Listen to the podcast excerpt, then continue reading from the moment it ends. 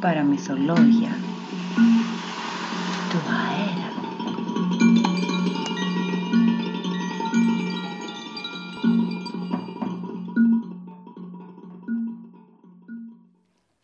Ο Τιπουκίτο σώζει τη θάλασσα. Σε ένα σπίτι δίπλα στη θάλασσα ζει ο μικρούλης ψαράς Ιζώ. Ο Θεός δηλαδή να τον κάνει ψαρά, γιατί ο μικρούλης Ιζώ, αντί για ψάρια, ψαρεύει σκουπίδια. Μέσα στη θάλασσα, αλλά και έξω, στην αμμουδιά. Στη θάλασσα ψαρεύει με τα δίχτυα του. Στην αμμουδιά με ένα μεγάλο καλάθι. Σηκώνεται νωρίς, προτού ακόμα ξημερώσει και ψαρεύει όσο περισσότερα σκουπίδια μπορεί. Γιατί ο Ιζώ πιστεύει πως αν η θάλασσα είναι καθαρή και ο πιο κουφιοκεφάλας θα ντραπεί να πετάξει τα σκουπίδια του. Γιατί ο Ιζώ όσους πετάνε τα σκουπίδια του στη θάλασσα έτσι τους λέει. Κουφιοκεφάλες. Όμως ο καιρός περνάει και η κατάσταση δεν αλλάζει ο Ιζώ εξακολουθεί να ψαρεύει σκουπίδια. Κάθε μέρα και περισσότερα σκουπίδια. Και φυσικά δεν είναι καθόλου ευτυχισμένος. Ώσπου μία μέρα ο μικρούλης Ιζώ, πρώην ψαράς ψαριών και τώρα ψαράς σκουπιδιών και καθόλου ευτυχισμένος, αποφασίζει να κάνει κάτι πολύ παράξενο. Αποφασίζει να καλέσει κοντά του τον καλό του φίλο τον Καλικάντζαρο Τιπουκίτο και να ζητήσει τη βοήθειά του. Ξαπλώνει λοιπόν στο κρεβάτι του και λίγο πριν τον πάρει ο ύπνος ψιθυρίζει τρεις φορές αργά και συλλαβιστά τη συνθηματική φράση. Τύπου κοίτο, φλαπου κίτι. Όταν ξυπνάει την άλλη μέρα το πρωί, βρίσκει στο κομμωδίνο του ένα κόκκινο φάκελο με την υπογραφή και τη σφραγίδα του φίλου του. Καλικάντζαρος του Πουκίτο Φλαπουκίτη, της έντοξης καλικαντζαρου οικογένειας των Φλαπουκίτη. Οδός Πρόσχαρου 8, χώρα ενωμένων ξωτικών. Σκίζει βιαστικά το φάκελο και διαβάζει τα παρακάτω. Καλέ μου Ιζώ, γιατί με καλείς κοντά σου; Μήπως δεν ξέρεις πως το πιο μεγάλο μη στον καλικάτζαρο κατάλογο των μη είναι το μην ταξιδεύετε στη γη το καλοκαίρι μόνο τα Χριστούγεννα. Πώς μπορώ να μην υπακούσω στο πιο μεγάλο μη; Είναι αδύνατο. Και εσύ φίλε μου μάθε το εξής. Μη ζητάς το αδύνατο. Ο μικρούλης ψαράς Ιζώ, πρώην ψαράς ψαριών και τώρα ψαράς σκουπιδιών και καθόλου ευτυχισμένος, Ξαπλώνει πάλι στο κρεβάτι του και λίγο πριν τον πάρει ο ύπνος, ξαναψιθυρίζει τη συνθηματική φράση. «Τυπουκίτο φλαπουκίτι». Την άλλη μέρα το πρωί βρίσκει στο κομμωδίνα του τον κόκκινο φάκελο με την υπογραφή και τη σφραγίδα του φίλου του. Τον σκίζει με αγωνία και διαβάζει τα παρακάτω. «Γιατί επιμένεις μικρούλη ζω» Μήπως δεν ξέρεις πως ο καυτός ήλιος του καλοκαιριού με ζαλίζει και κάνει κακό στην υγεία μου; Μάθε καλέ μου η ζώ το εξής. Όταν αγαπάμε το φίλο μας δεν του ζητάμε να κάνει κάτι που μπορεί να τον βλάψει. Αλλά ο μικρούλης ψαράς ζώ, πρώην ψαράς ψαριών και τώρα ψαράς σκουπιδιών και καθόλου ευτυχισμένος, ξαπλώνει πάλι στο κρεβάτι του και ξαναψιθυρίζει τη συνθηματική φράση τυπουκίτο φλαπουκίτι. Την άλλη μέρα το πρωί, ο κόκκινος φάκελος ήταν πάλι στο κομμωδίνο του.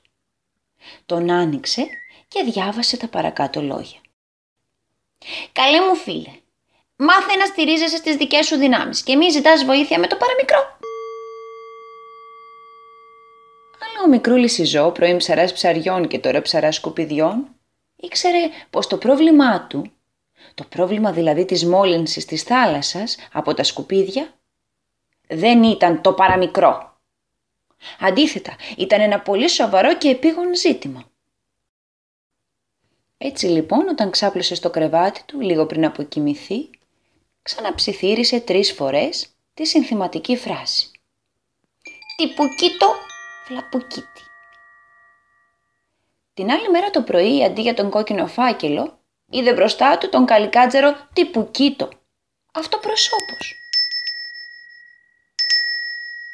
Ο τυπουκίτο έπιασε την άκρη της ουράς του και έκανε μια βαθιά υπόκληση μπροστά στο μικρούλι ζώ, που τον χαιρέτησε με ένα αναστεναγμό ανακούφισης.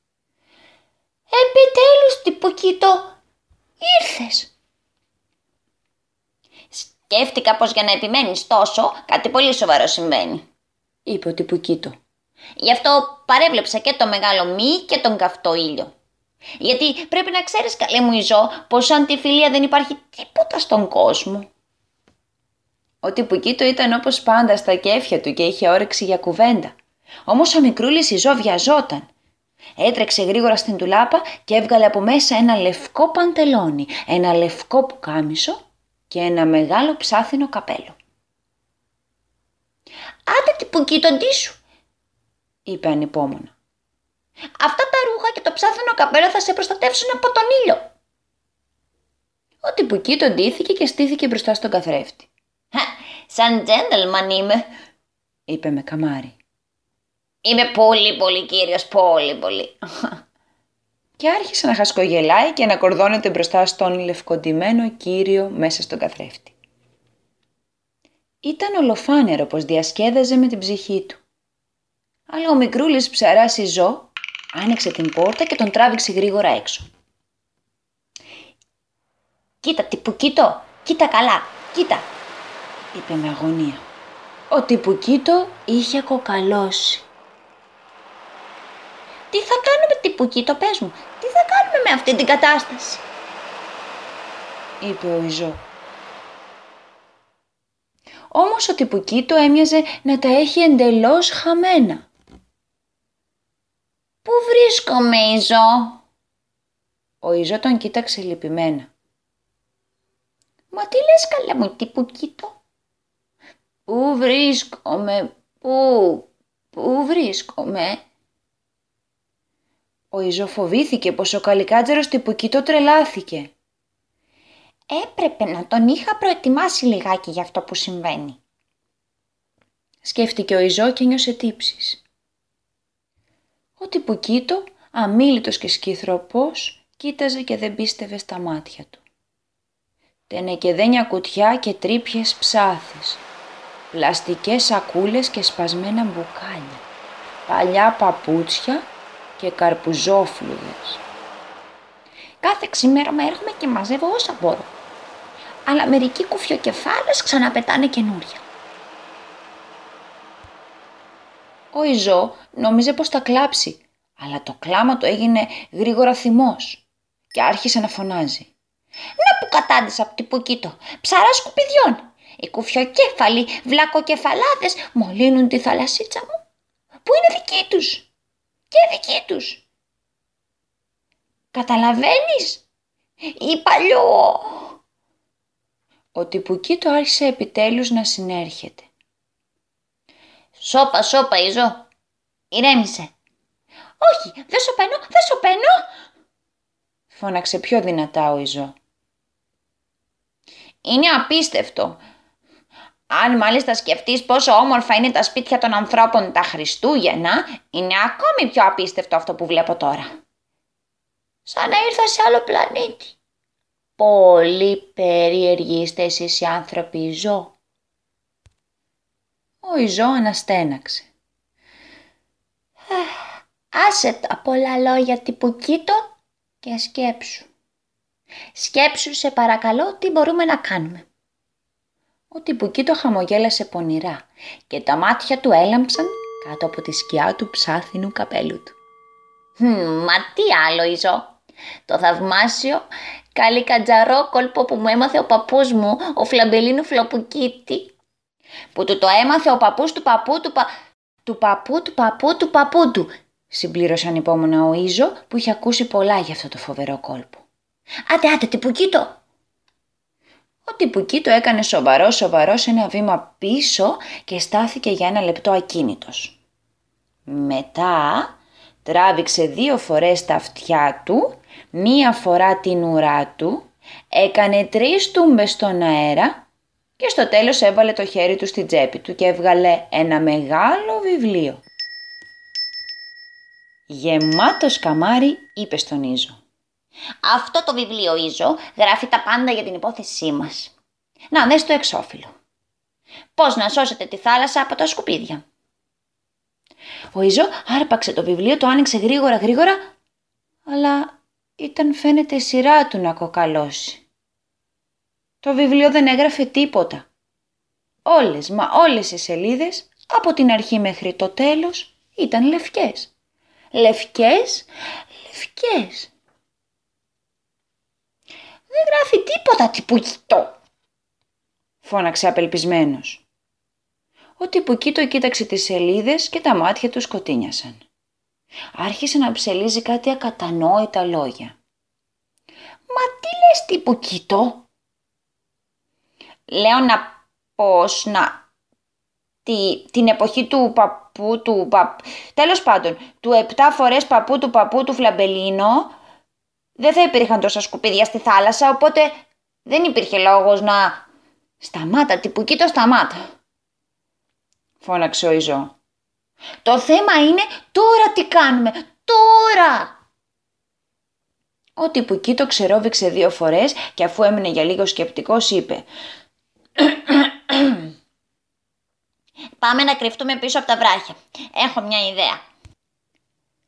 Ο Ιζώ ακολούθησε τον τυπουκίτο χωρίς να ρωτήσει τίποτα. Του είχε μεγάλη εμπιστοσύνη για τρεις λόγους. Πρώτον, γιατί είχε τη φήμη του πιο σκανδαλιάρη καλικάτζαρου που υπήρξε ποτέ.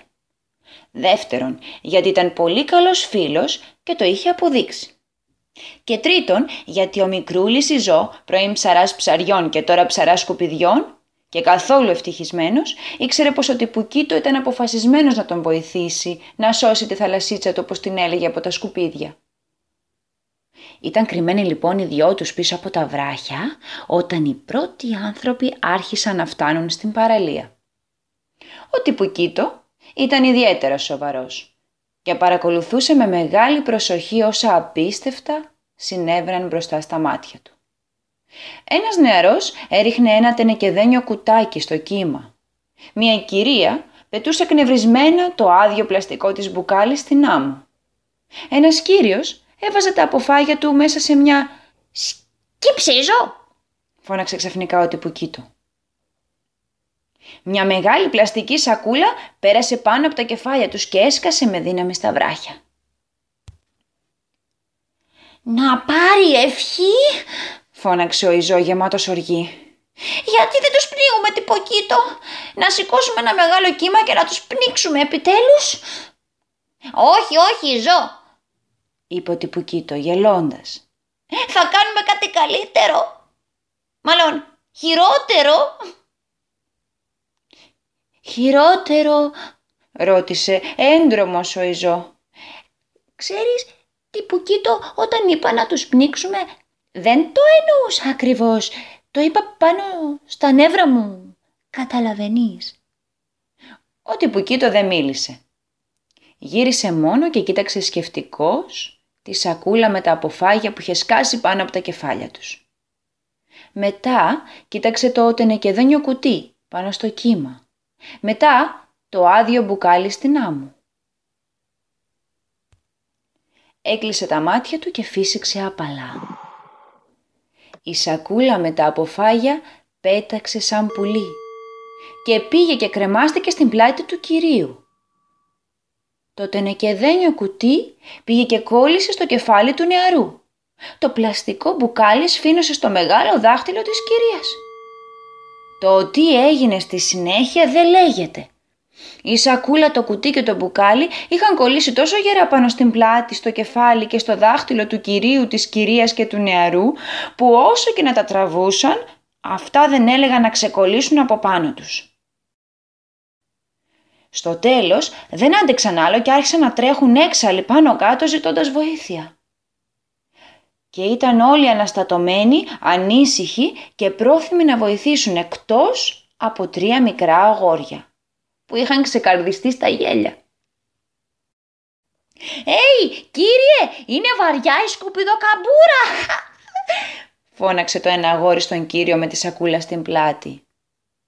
Ωραίο τενεκεδένιο καρούμπαλο, φώναξε το άλλο αγόρι στο νεαρό με το τενεκεδένιο κουτί στο κεφάλι. «Όχι, το καλύτερο είναι το μπουκαλοδάχτυλο της κυρίας», φώναξε το τρίτο αγόρι.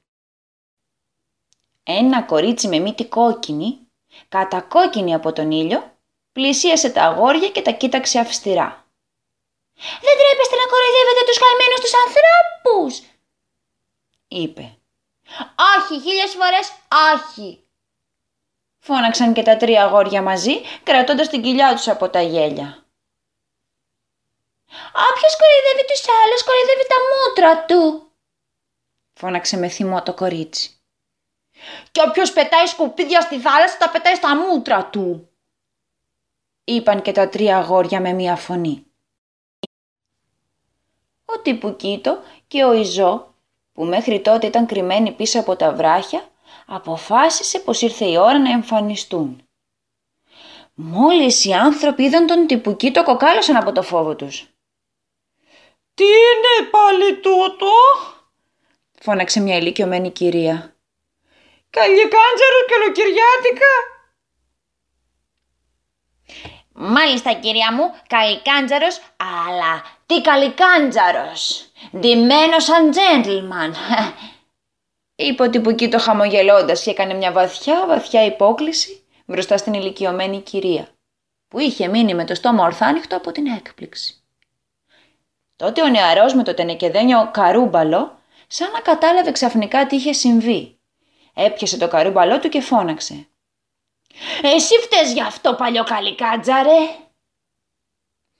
«Τυπουκί το φλαπουκίτι, της ένδοξης καλικατζαροοικογένειας των φλαπουκίτι», δήλωσε περήφανα ο Τυπουκίτο. Ο κύριος με την σκουπιδοκαμπούρα και η κυρία με το μπουκαλοδάχτυλο ανοιγόκλεισαν τα μάτια τους σαν να ξυπνούσαν από βαθύ ύπνο. «Βέβαια, βέβαια, δικό του κόλπο ήταν», φώναξαν με μία φωνή.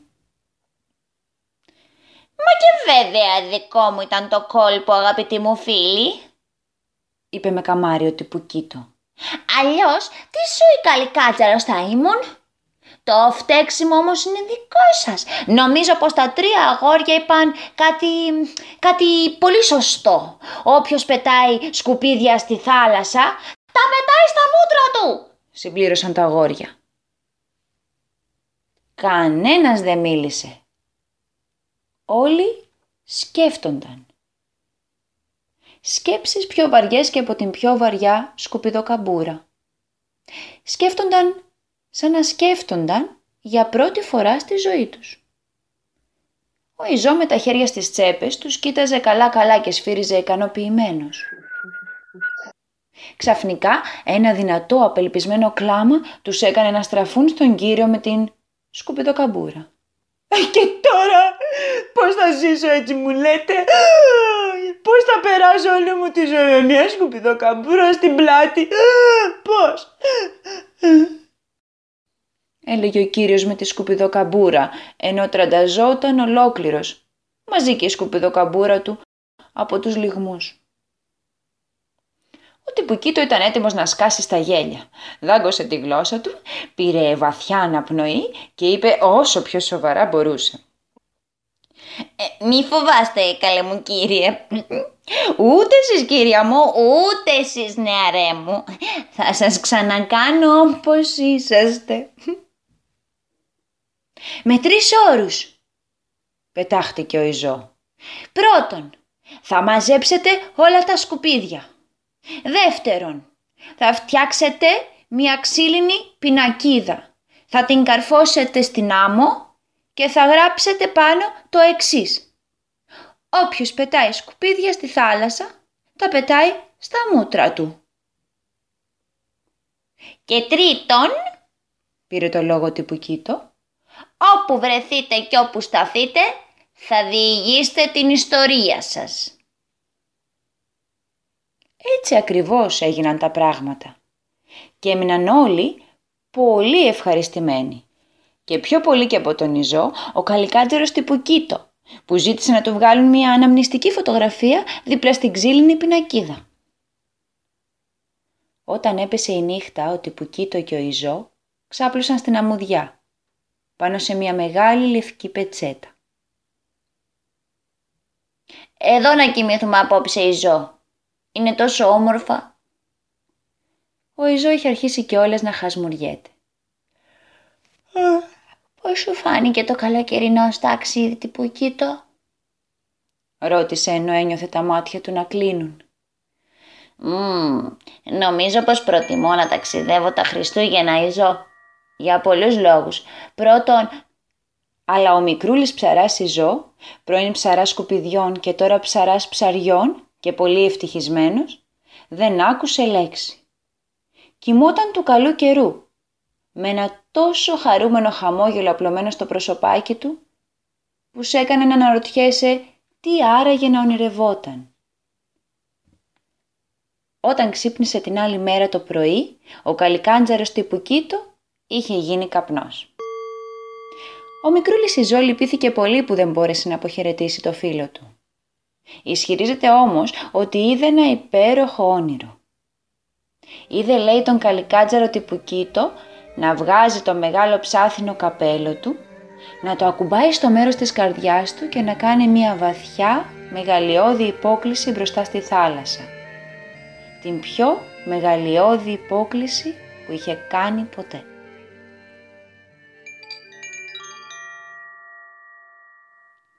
Διαβάσαμε ένα παραμύθι της Αλεξάνδρας Μπίζη. Εκδόσεις Μίνουας. Σας εύχομαι μια πολύχρωμη καλημέρα.